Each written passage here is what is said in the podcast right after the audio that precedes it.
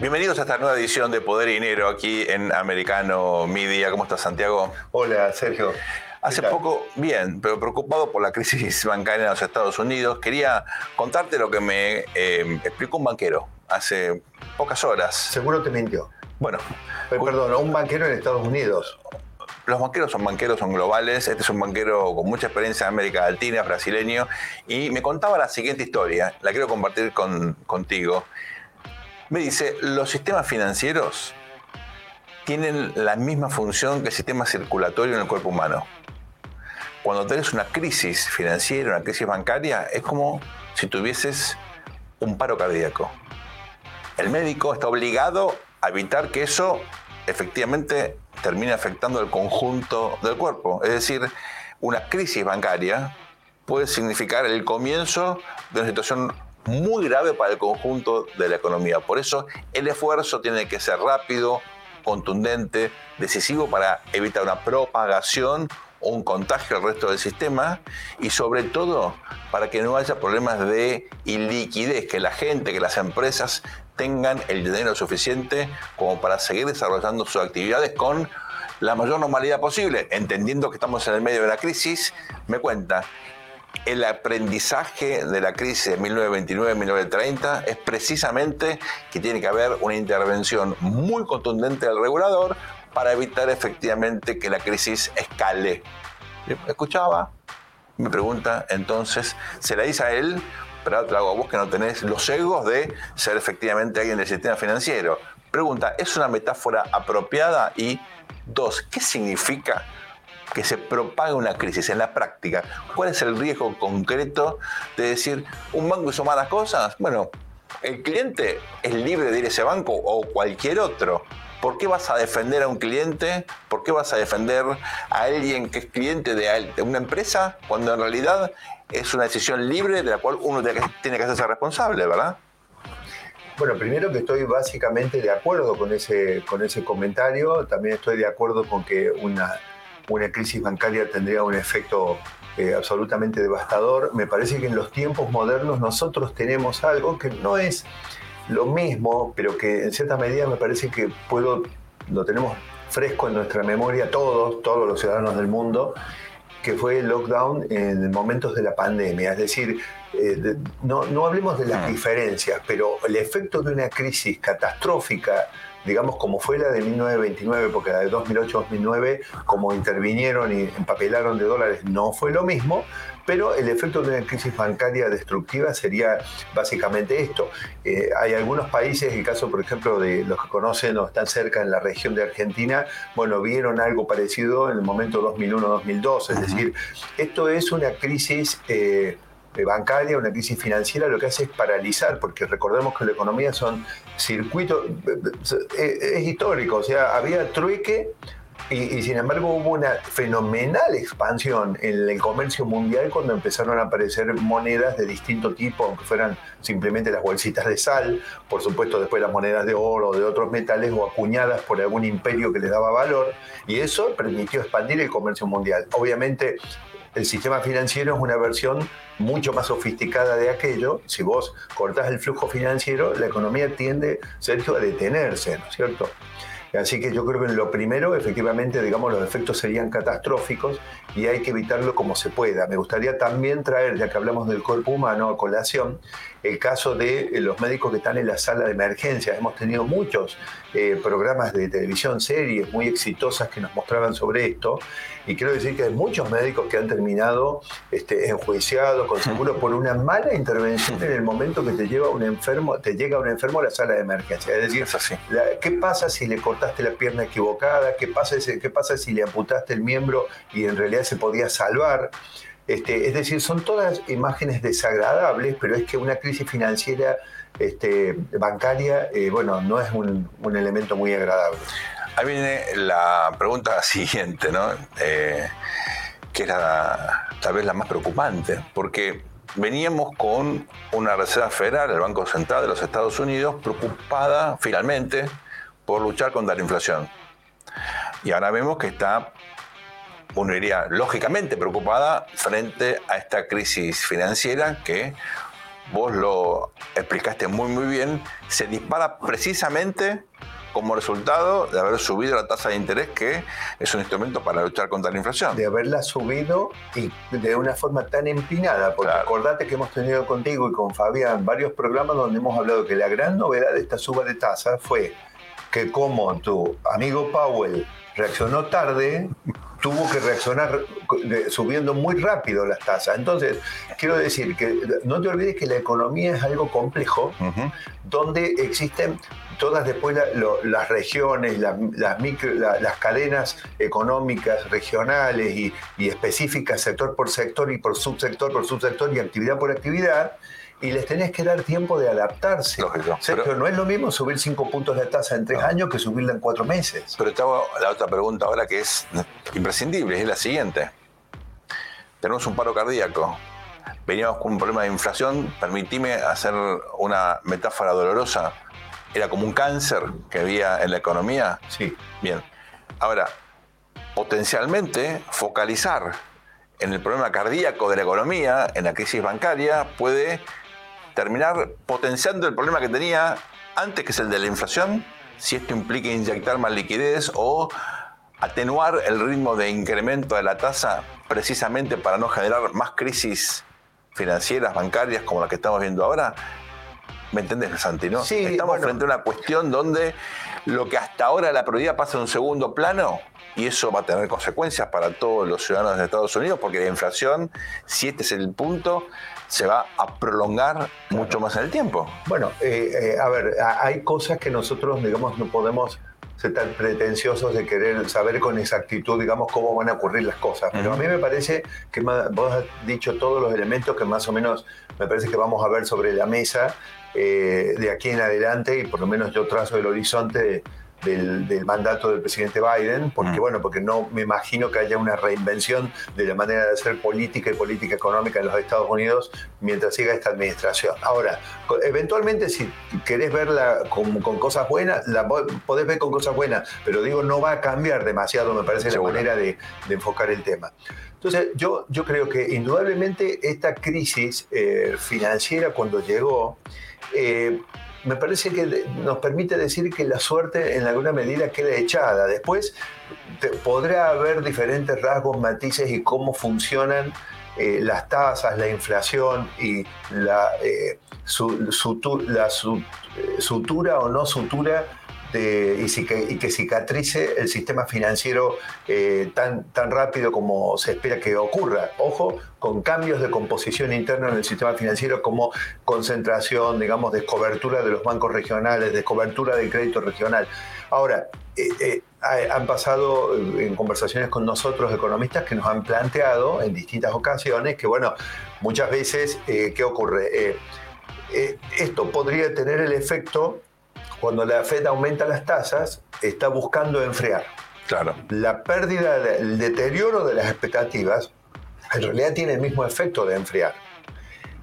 La realidad es que el daño es, digamos, si el daño es por tasa o el daño es por deterioro de expectativas, Sergio, el daño es básicamente lo mismo. Y aquí digo, si en algún momento se recupera la confianza esa como consecuencia de que se recuperan las expectativas, van a tener que levantar la tasa para recoger el exceso de liquidez, porque el exceso de liquidez ya dio en la primera parte de la administración Biden el impacto inflacionario que no quería tener la administración. Entonces, claro, aquí es donde yo digo la suerte está echada, porque vos fijate que no solo es como lo que se dice de la manta o la frazada corta, sino que además es angosta. Entonces vos lo tirás para un lado, lo tirás para el otro, o se te resiente la actividad, o se te resienten los bancos regionales, o se te resienten las cadenas comerciales, o tenés más inflación durante más tiempo. Entonces a mí me parece que aquí, ¿qué es lo que podría permitir salir en cierta medida? Sabés que la magia no existe, pero es como las brujas no existen, pero que las hay, dicen algunos, ¿no? Yo pienso que la recuperación de un liderazgo político importante en los Estados Unidos podría inyectar una confianza para que, si se hacen las cosas bien en materia de política económica y de política internacional, esa recuperación de confianza permita obtener un puente hacia una salida virtuosa de todo esto. Pero en síntesis, la Fed, en su búsqueda del aterrizaje suave, se encontró con un cisne negro, Sergio, y me parece que vos y Fabián van a tener mucho laburo en la última parte de la administración Biden para explicar qué impacto tiene esto en la política. Por ejemplo, bancos regionales que se debilitan. ¿Dónde estuvo el soporte del Partido Republicano, de los votos republicanos, cuando le ganaron a Hillary Clinton, le ganó Donald Trump a Hillary Clinton? Los votos vinieron del interior de los Estados Unidos, que estaban tristes, desahuciados, y se sintieron una esperanza. Bueno, el debilitamiento de la banca regional no tiene ese mismo efecto, Sergio. Seguro que sí. Santi, si te parece bien, vamos a ir a una muy breve pausa ahora y vamos a volver con una entrevista que creo yo nos va a permitir seguir entendiendo un poquito más este fenómeno que es confuso, que es complejo, que nos genera una sensación a veces incluso de frustración, ¿no? Porque todas las opciones que tenemos por delante son complejas, caras, dolorosas. Vamos a una muy breve pausa, Santi, y ya volvemos con más Poder y Dinero aquí en Americano Media. Queremos tener una perspectiva complementaria a lo que hemos venido discutiendo estos días respecto de la crisis financiera, bancaria, más específicamente, que está experimentando Estados Unidos y yo diría otros países occidentales, Suiza por ejemplo. Para eso vamos a contar hoy con la participación de un amigo de la casa, especialista, economista, Fernando Marengo. Vamos a colgar en la página Americano Media un artículo excelente que publicó Fernando Díaz atrás en el diario Nación de Buenos Aires, en Argentina, con su visión. Pero nos gustaría que nos comparta esa perspectiva, teniendo en cuenta que bueno, el mercado ha venido reaccionando, entre comillas, positivamente, pero quedan, creo yo, capítulos todavía pendientes para entender cómo esto termina efectivamente procesándose. Fernando, un placer tenerte con nosotros aquí en Poder y Dinero. ¿Cómo estás? Bienvenido, Fernando. Hola, Fernando. ¿Qué tal, Sergio, Fabián, Santiago? Muchas gracias por llamar, un placer. ¿Cómo ves, Fernando, la evolución de esta crisis? Han pasado cosas realmente dramáticas. Un banco histórico como Credit Suisse fue absorbido por un rival, UBS. Hemos visto en Estados Unidos un salvataje del propio sistema para evitar la propagación de la crisis. También, por supuesto, quedan dudas al respecto. ¿Cómo ves esta evolución? ¿Hasta qué punto puede pensar que, bueno, hemos ya pasado lo peor de este episodio de turbulencia bancaria financiera en los Estados Unidos? A ver, yo separaría en dos partes el análisis. Por un lado, lo que está pasando en Estados Unidos y después lo que pasó con Credit Suisse. Respecto a Estados Unidos, claramente lo que pasó con Silicon Valley Bank, pero ya habían caído un par de bancos antes, es primero que era el banco número 17 de Estados Unidos, con lo cual era un banco importante dentro del sistema financiero. Lo segundo, que no era un banco tradicional, sino un banco que se dedicaba a financiar venture capital y a empresas tecnológicas, que fueron sectores claramente beneficiados por el escenario de baja tasa de interés post-pandemia, pero que ahora en la medida que va subiendo la tasa de interés son sectores que tienen problemas y en la medida que van a buscar, primero tienen problemas, con lo cual necesitan liquidez que van a sacarlo justamente del mismo banco. Y cuando este banco típico tipo Silicon Valley tiene que salir a hacerse de liquidez, sale a vender bonos del tesoro, que como subió la tasa también cayó el precio del bono. Entonces yo diría, a ver, que es algo bastante particular de un segmento bancario que se especializa en financiamiento de venture capital y empresas tecnológicas, que consecuencia del ajuste que está llevando a cabo la economía americana vía suba de tasa de interés, quedaron al descubierto los problemas que tenían estos bancos. Pero ahí también creo que es importante, mucha gente compara esto con la crisis de Lehman Brothers del 2008. Creo que es importante tener claro que esto es, por lo menos la reacción de la Reserva Federal es completamente distinta.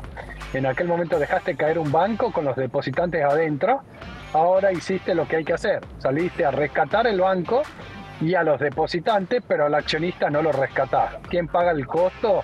Acá el accionista pagará el costo perdiendo eventualmente todo el valor de la acción, pero lo que hace es cubrir al depositante. ¿Por qué? Porque lo que querés hacer es frenar el pánico, que la gente no tenga miedo, que deje de correr y salvar al sistema financiero. En el caso de Credit Suisse, el caso de Credit Suisse hace 10 años la acción valía $90 y hace 2 semanas valía $2.50. Yo diría que el caso de Credit Suisse es un caso que ya viene de desconfianza, mal manejo y deterioro secular casi, y que la semana pasada salieron a buscar capital y el principal accionista dijo que no ponía más dólares en el banco. Con lo cual yo diría son dos casos distintos, ¿no? O sea, Fernando, vos lo que dirías es que estas primeras señales de que el snowball no se va a llevar a todo puesto, va por el camino correcto por ahora, y que el tema suizo no implica un contagio directo de lo que ha sucedido en la banca americana en Europa. A ver, lo que pasó con Suiza claramente no es resultado de lo que pasó en Europa, es un caso aislado, se resolvería con la compra de UBS, dicho sea de paso, lo estaría comprando muy barato a su principal competidor, y eventualmente la economía suiza es una economía que recibió enorme cantidad de dólares porque está con un superávit en cuenta corriente permanente de 7 puntos del producto. Parte va a la apreciación del franco suizo, pero otra parte acumulación de reservas, tiene reservas por el equivalente a 1,5 veces su PBI y tiene una relación deuda-producto de 40% porque tiene equilibrio fiscal. Con lo cual yo diría, si Suiza lo quiere salvar a los bancos suizos no tiene ningún problema. Respecto del snowball en Estados Unidos, a ver, al final del día la economía funciona en base a confianza. Entonces la clave acá es si las medidas que está tomando la Reserva Federal junto con el Tesoro americano logran revertir el escenario de desconfianza. Eso te frenaría la corrida, digamos. Ahora bien, esto va a tener impacto. ¿Qué impacto va a tener? Y claro, impacto es, primero, estos bancos regionales, más concentración contra la banca tradicional, lo cual va a impactar en el financiamiento, sobre todo, al Estados Unidos profundo, a donde llegan los bancos regionales. El segundo es que como los depositantes tienen miedo, compran bonos del tesoro, entonces hay menos capacidad prestable.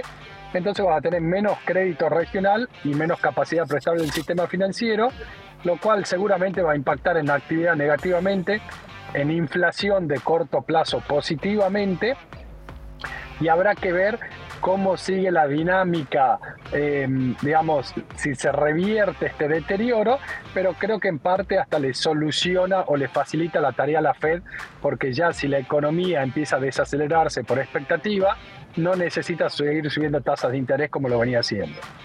Fernando, nos han enseñado a no estar detrás de las teorías conspirativas, pero por los circuitos geopolíticos no circulan conspiraciones, sino realidades y algo de información. Y ahí lo que se ve es lo siguiente, ¿no?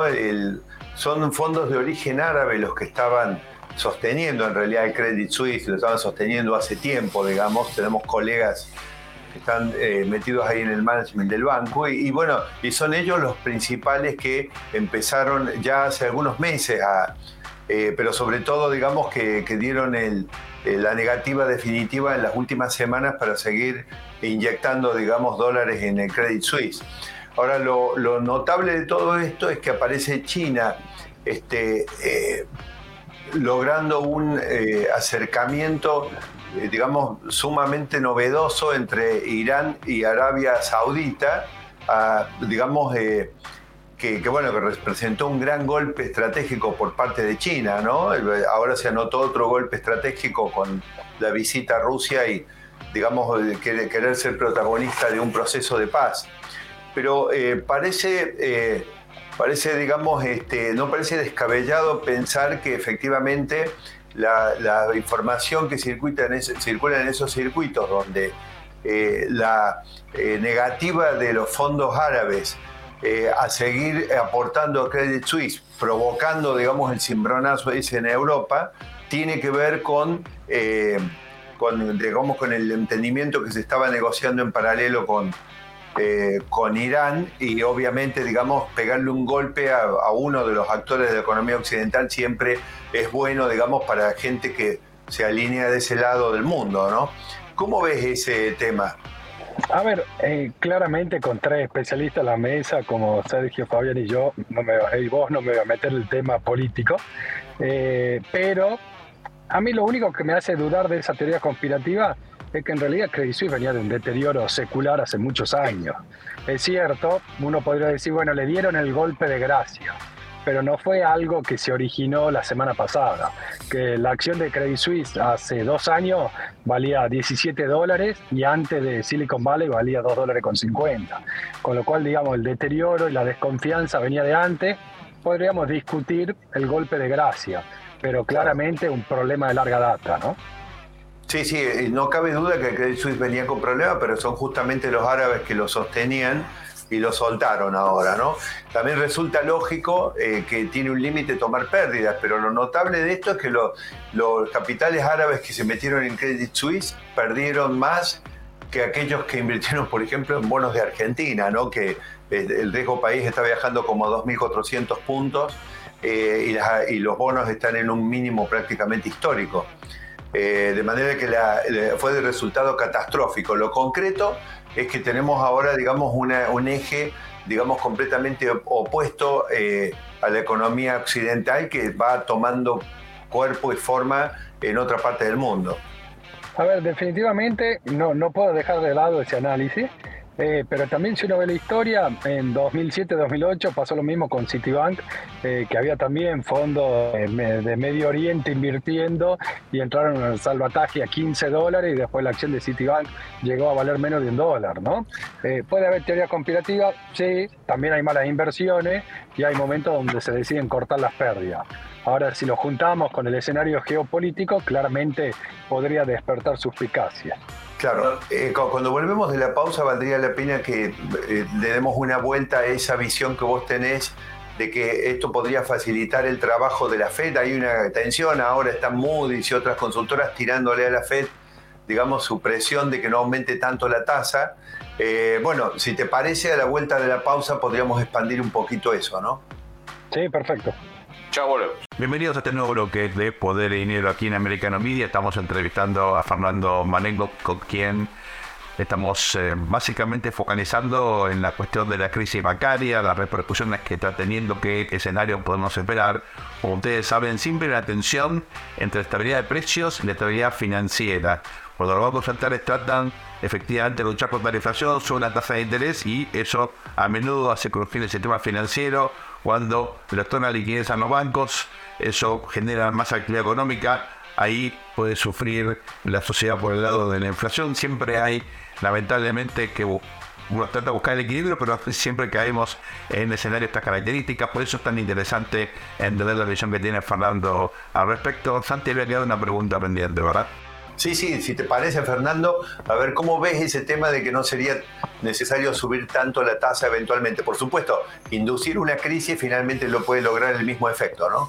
A ver, ¿cómo es? A ver, básicamente los bancos centrales, como planteaba Sergio, lo que buscan para controlar la inflación es subir la tasa de interés, porque cuando subís la tasa de interés lo que estás haciendo es incrementando el costo de oportunidad de consumir. La gente, en vez de consumir, cuando ve que hay una tasa interesante, prefiere ahorrar en el margen. Eso le saca crédito a la economía, y cuando le sacas crédito le sacas poder de compra, con lo cual desaceleras actividad económica, y de esa forma los bancos centrales buscan controlar la inflación. Ahora, en el medio de una crisis financiera o una eventual crisis financiera, veremos cómo sigue, pero claramente que tiene impacto, que va a ser recorte de crédito de bancos regionales y recorte de la capacidad prestable, en la medida que la gente, para bajar el riesgo de sus ahorros depositados en un banco, compra bonos del tesoro. Todo esto te afecta a crédito, entonces te afecta a actividad económica. Al mismo tiempo que si la gente se siente de alguna forma insegura, posiblemente siga aumentando la oferta laboral, como ocurrió en los últimos 3 meses. Esto te podría ayudar a controlar también los salarios, que vienen desacelerando, pero el mercado está ansioso porque desaceleren más rápidamente. Ahora, de nuevo, el Banco Central lo que hace es subir la tasa, o la Fed. ¿Para qué? Para lograr ese efecto. Si hay desconfianza, bueno, ese efecto te lo hace solo el mercado y ya no necesitas tanta suba de tasa por lado de la Reserva Federal para controlar la inflación. Lo que sí hay que tener... Lo que sí hay que tener presente, perdón, Santiago, lo que hay que tener cuidado es que empezaste a inyectar de nuevo liquidez para el rescate de los bancos. Claro. Que de corto plazo es necesario. Ahora, de mediano plazo, si se revierte la confianza y de nuevo empieza a haber un boom de demanda, rápidamente tenés que sacar todos esos dólares que estás emitiendo la última semana. Fernando, uno analizando crisis bancarias en el pasado, en Estados Unidos, en otras partes del mundo, México, en 94, 95, Argentina tuvo unas cuantas de estas. Lamentablemente hay un riesgo, y esto es que termine siendo pagada sobre todo por el contribuyente. Es decir, que en definitiva esto le cuesta al erario público, es decir, a los contribuyentes que directamente financiamos a los gobiernos.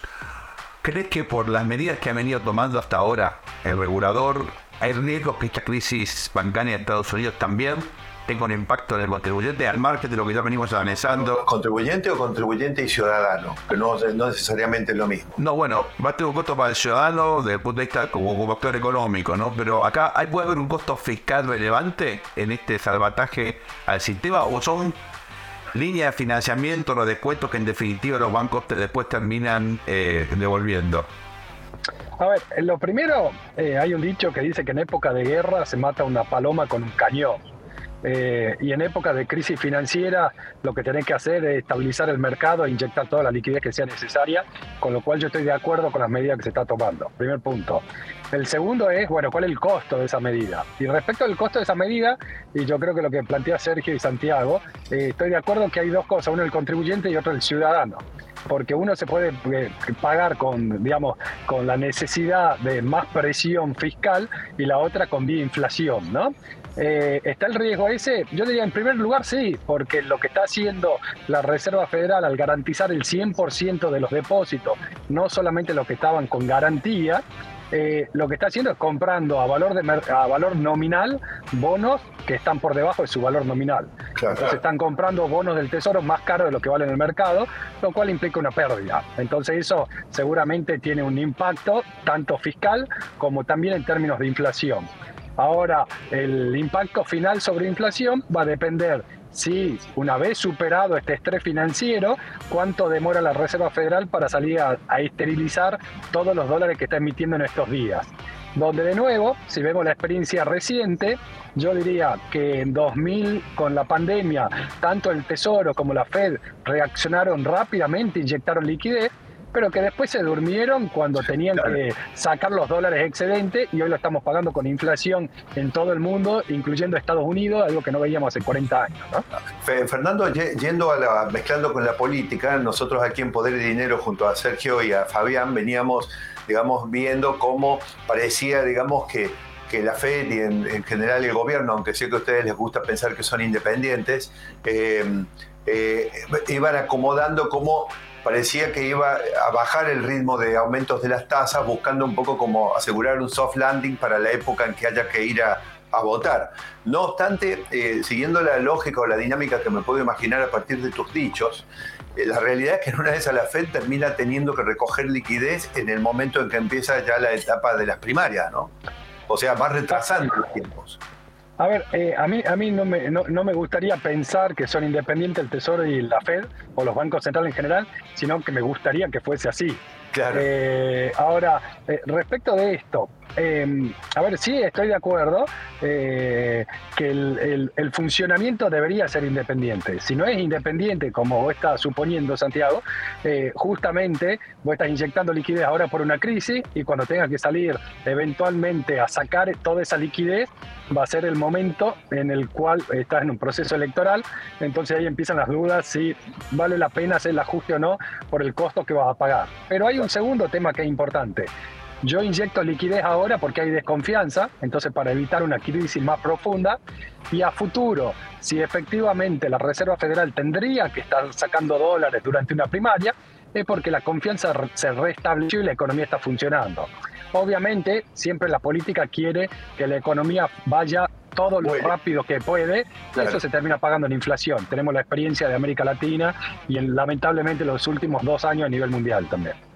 Fernando, mandamos a un plano más estrictamente político. Hemos visto aquí que al margen de, bueno, el Banco de California, el First Republic, el Signature, hay un conjunto de bancos regionales que están obviamente hoy en la mira, que pueden experimentar situaciones parecidas a las de estos tres bancos y efectivamente están demandando políticas de salvataje, apoyo para poder navegar esta crisis. Hay un riesgo aquí de hiperconcentración del sistema financiero, por lo que esto significa para el consumidor del sistema, para el ciudadano promedio de Estados Unidos. A ver, definitivamente, no sé si la palabra es hiper, pero que va a una concentración del sistema financiero, no tengo ninguna duda. Y eso es uno de los impactos que vas a tener en la actividad económica. Digamos, cuando uno va al interior en Estados Unidos, estos bancos regionales son importantes para dar financiamiento a economías regionales. Entonces eso es lo primero que se va a resentir. Lo primero que vas a ver es que en la medida que el banco se concentra en las grandes entidades, en los bancos tradicionales, contra los regionales, vas a perder crédito regional. Entonces el primer impacto va a ser esa pérdida de crédito. Y el segundo, y más rápido, es que en la medida que el depositante diga, en vez de tener depósito en un banco, que no sé qué puede pasar con el banco, si pasa algo con el banco, si me lo van a pagar o no, y ese depositante prefiere cambiar su depósito por un bono del tesoro, está bajando la capacidad prestable del sistema financiero. Entonces, creo que baja una reducción de crédito, a un impacto en la actividad económica y definitivamente una concentración del sistema financiero con impacto fundamentalmente en economías regionales. ¿Esta crisis puede tener algún efecto contagio más allá de los Estados Unidos? ¿O el caso del Credit Suisse fue algo muy específico, teniendo en cuenta lo que vos marcabas, si es que venía atravesando una crisis ya de largo plazo? A ver, lo primero, espero que no haya contagio de deseo, que no haya contagio dentro de Estados Unidos. Porque una crisis financiera es muy costosa, básicamente porque el sistema financiero es un intermediario, es una entidad que intermedia entre los ahorros de un sector de la economía contra los demandantes de crédito. Entonces, cuando vos tenés un problema del sistema financiero, impacta en todo lo que tenían ahorros excedentes, que no es un sector, sino es toda la economía. Entonces, la forma en la cual se transmiten las crisis financieras es muy, muy doloroso, muy costoso. Y creo que, de nuevo, la Reserva Federal en esa línea y de corto plazo lo que está haciendo es lo correcto, de tratar de tranquilizar al depositante, de decir, yo pago todos los depósitos, no se preocupen, no hay una crisis financiera. Que se extienda a otros países, a ver, de nuevo, yo diría más que por el impacto de Silicon Valley Bank, en realidad yo lo que pienso es que es la suba de tasa de interés. Toda esta gente que venía planteando que sigamos subiendo la tasa hasta que baje la inflación, no tienen en cuenta lo que se llama el lag de la política monetaria. El impacto de una suba de 25 puntos básicos hace un año es casi insignificante. Ahora, cuando ya te subí casi 5 puntos la tasa de política monetaria y lo voy perpetuando en el tiempo, bueno, eso empieza a afectar la rentabilidad, el costo de financiamiento, los márgenes y, de nuevo, el sistema financiero, a ser un intermediario, termina afectando a los ahorristas, a los depositantes o a los que tienen ahorro excedente. Entonces creo que la forma de transmisión es por la suba de tasa. Muchísimas gracias por tu ayuda, por tu participación, por tu explicación. La verdad que fue fabuloso tenerte aquí en Poder y Dinero. Muchas gracias. Muchas gracias, Fernando. Un placer. Muchas gracias por llamar. No se vayan, ya volvemos luego de esta muy breve pausa con más Poder y Dinero aquí en Americano Media. Bienvenidos a este nuevo bloque de Poder y Dinero aquí en Americano Media. Les propongo lo siguiente. Venimos analizando la crisis bancaria con distintos analistas, con diferentes perspectivas. Vimos la parte económica, vimos la parte regulatoria, más técnica, los riesgos de, efectivamente, de contagio. Tratamos de analizar la parte también más política. Les propongo un cambio de perspectiva.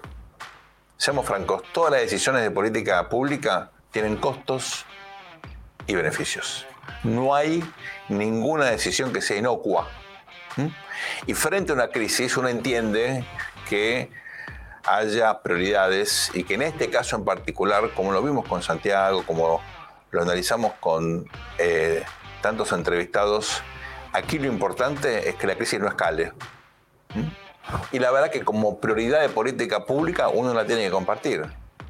Hay algo que está mal, lo más importante es que no sea peor. ¿Qué significa eso en la práctica? Una reacción rápida, una cooperación incluso con otros actores del sistema financiero que pusieron dinero, decisión política, como para también evitar que esto escale. Uno dice, bueno, ellos tenían efectivamente intereses individuales, egoístas, porque eventualmente cuando una crisis se expande uno nunca sabe dónde termina, y efectivamente los bancos se protegían a sí mismos al salvar, en este caso, al First Republic. Pero se dio en un contexto de cooperación, de diálogo con los reguladores, con la Reserva Federal, para efectivamente lograr este objetivo, que las cosas no estén peores.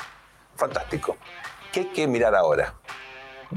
Porque uno entiende que en la primera etapa de la crisis, lo que se hizo con un poquito de improvisación, con fin de semana donde estábamos todos muy tensionados esperando cómo abrían los mercados, qué información finalmente se confirmaba, esa es la primera etapa. Ahora aparece una segunda pregunta. Efectivamente, cuando uno analiza la historia financiera, hay siempre una tensión entre sostener la estabilidad de precios y sostener la estabilidad del sistema financiero. Expliquemos esto un poquito mejor. Estabilidad de precios requiere muchas veces medidas duras, como subir la tasa de interés o generar competencia externa para aquellos productos que son transables, que se pueden importar, porque claro, si está abierta la economía, si sube mucho el precio de un producto determinado, viene ese producto importado y automáticamente, al aumentar la oferta, baja el precio. ¿Mm? Tiene costos, por supuesto, pero se beneficia al contribuyente. Ahora, pregunta fundamental. Si vamos a un contexto en el cual, como consecuencia de este intento de evitar una propagación, un contagio de la crisis, la Reserva Federal empieza a reducir el ritmo en su lucha contra la inflación. No es que no tenga eso como objetivo, pero pasa a ser una cuestión secundaria. Claro, ¿cuál va a ser la consecuencia? Probablemente evitemos, si lo hacen bien, que se propague la crisis en este segundo momento de tensión, por ejemplo, con los bancos regionales o con otras entidades financieras que puedan también sufrir las consecuencias de las subas que hemos tenido hasta ahora. Sin embargo, cuidado, si se posterga la lucha contra la inflación, vamos a perder como contribuyentes, como ciudadanos, como actores económicos, como trabajadores, porque la inflación erosiona nuestro ingreso y genera un conjunto de incentivos perversos. ¿Mm? Y esto claramente termina complicando el ciclo económico, con lo cual, ¿qué tenemos aquí? Algo típico en política pública, donde la clave es que hay que elegir entre dos escenarios malos. ¿Mm? No hay ningún escenario ideal. No es que quiero esto como primera opción y esto otro como segunda opción. No, no. Acá hay que tratar de priorizar lo menos malo entre distintas alternativas de política pública. ¿Y cuál es el criterio? ¿Predomina acaso aquí un criterio técnico puro? ¿Es que uno va a un especialista, a un médico, y de acuerdo a la literatura, a la experiencia, uno puede optar en función de cuestiones que objetivamente aparecen como las soluciones más factibles? No, acá el criterio es político. Entonces, entendiendo que todas las soluciones son eventualmente costosas y que estamos ante escenarios malos, bastante malos o muy malos, la pregunta es, ¿quién va a decidir entre esos escenarios? Y como ciudadanos, nuestra atención tiene que estar puesta precisamente en el criterio de selección, porque eso puede responder a cuestiones políticas, ideológicas, intereses electorales, y ahí sí hay un impacto que no tiene que ver con la característica de la crisis o con la naturaleza de las soluciones, sino con la decisión política de optar por una u otra. Entonces, alerta. No es trivial definir por las distintas alternativas. Eso tiene que ver con una concepción del poder, con un autoexamen respecto de qué gana y que pierde un político determinado con sus intereses electorales. Y eso, creo yo, ahí sí entramos en un terreno distinto. No es el terreno de policy, es el terreno de politics, de los intereses asociados a una decisión determinada. Por eso quise tomarme un tiempo para explicarles esta cuestión y convocarlos a pensar políticamente, entendiendo que todas las decisiones son potencialmente costosas. Aquí lo que tenemos que exigir es que predomine un criterio lo más técnico posible, lo más objetivo, desapasionado, despolitizado, para evitar que haya efectivamente ganadores o perdedores con criterios no objetivos, sino políticos.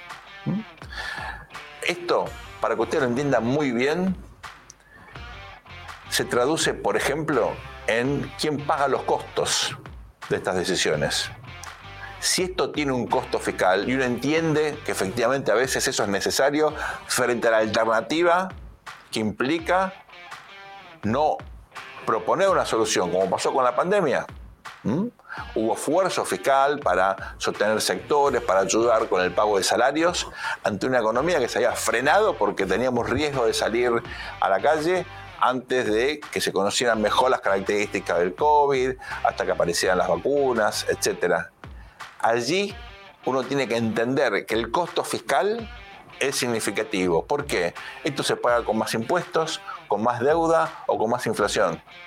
Y los impuestos no se distribuyen de manera homogénea, consistente, equilibrada en todas las sociedades y sectores que pagan más que otros en función de su ingreso. La deuda tiene un impacto también. Lo que va al sector público no va a financiar al sector privado. Y la inflación también obviamente nos afecta como consumidores y como ciudadanos. Con lo cual, piensen ustedes que la decisión esta, los costos que va a tener, lo terminamos pagando todos como sociedad. Esa es la clave en este dilema. Problemas van a aparecer siempre. Nuestra exigencia tiene que ser que acá aparezcan las mejores soluciones técnicas y que el costo sea equilibrado, que no paguen más unos que otros y que no se meta la cola de la política eligiendo soluciones para proteger intereses determinados. Esto ha sido Poder y Dinero. Tratamos, dentro de lo posible, de examinar a fondo algunos problemas que forman parte de la agenda cotidiana, a veces con una perspectiva más de largo plazo, a veces entendiendo cómo fue nuestro objetivo hoy, distintas aristas, distintas dimensiones de un problema que es complejo.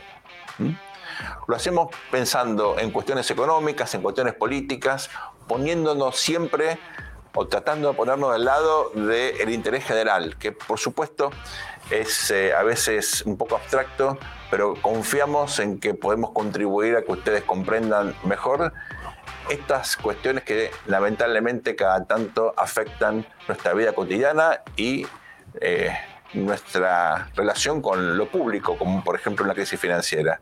Gracias por acompañarnos. Esto ha sido todo por hoy. Lo vemos muy prontito. Muchas gracias.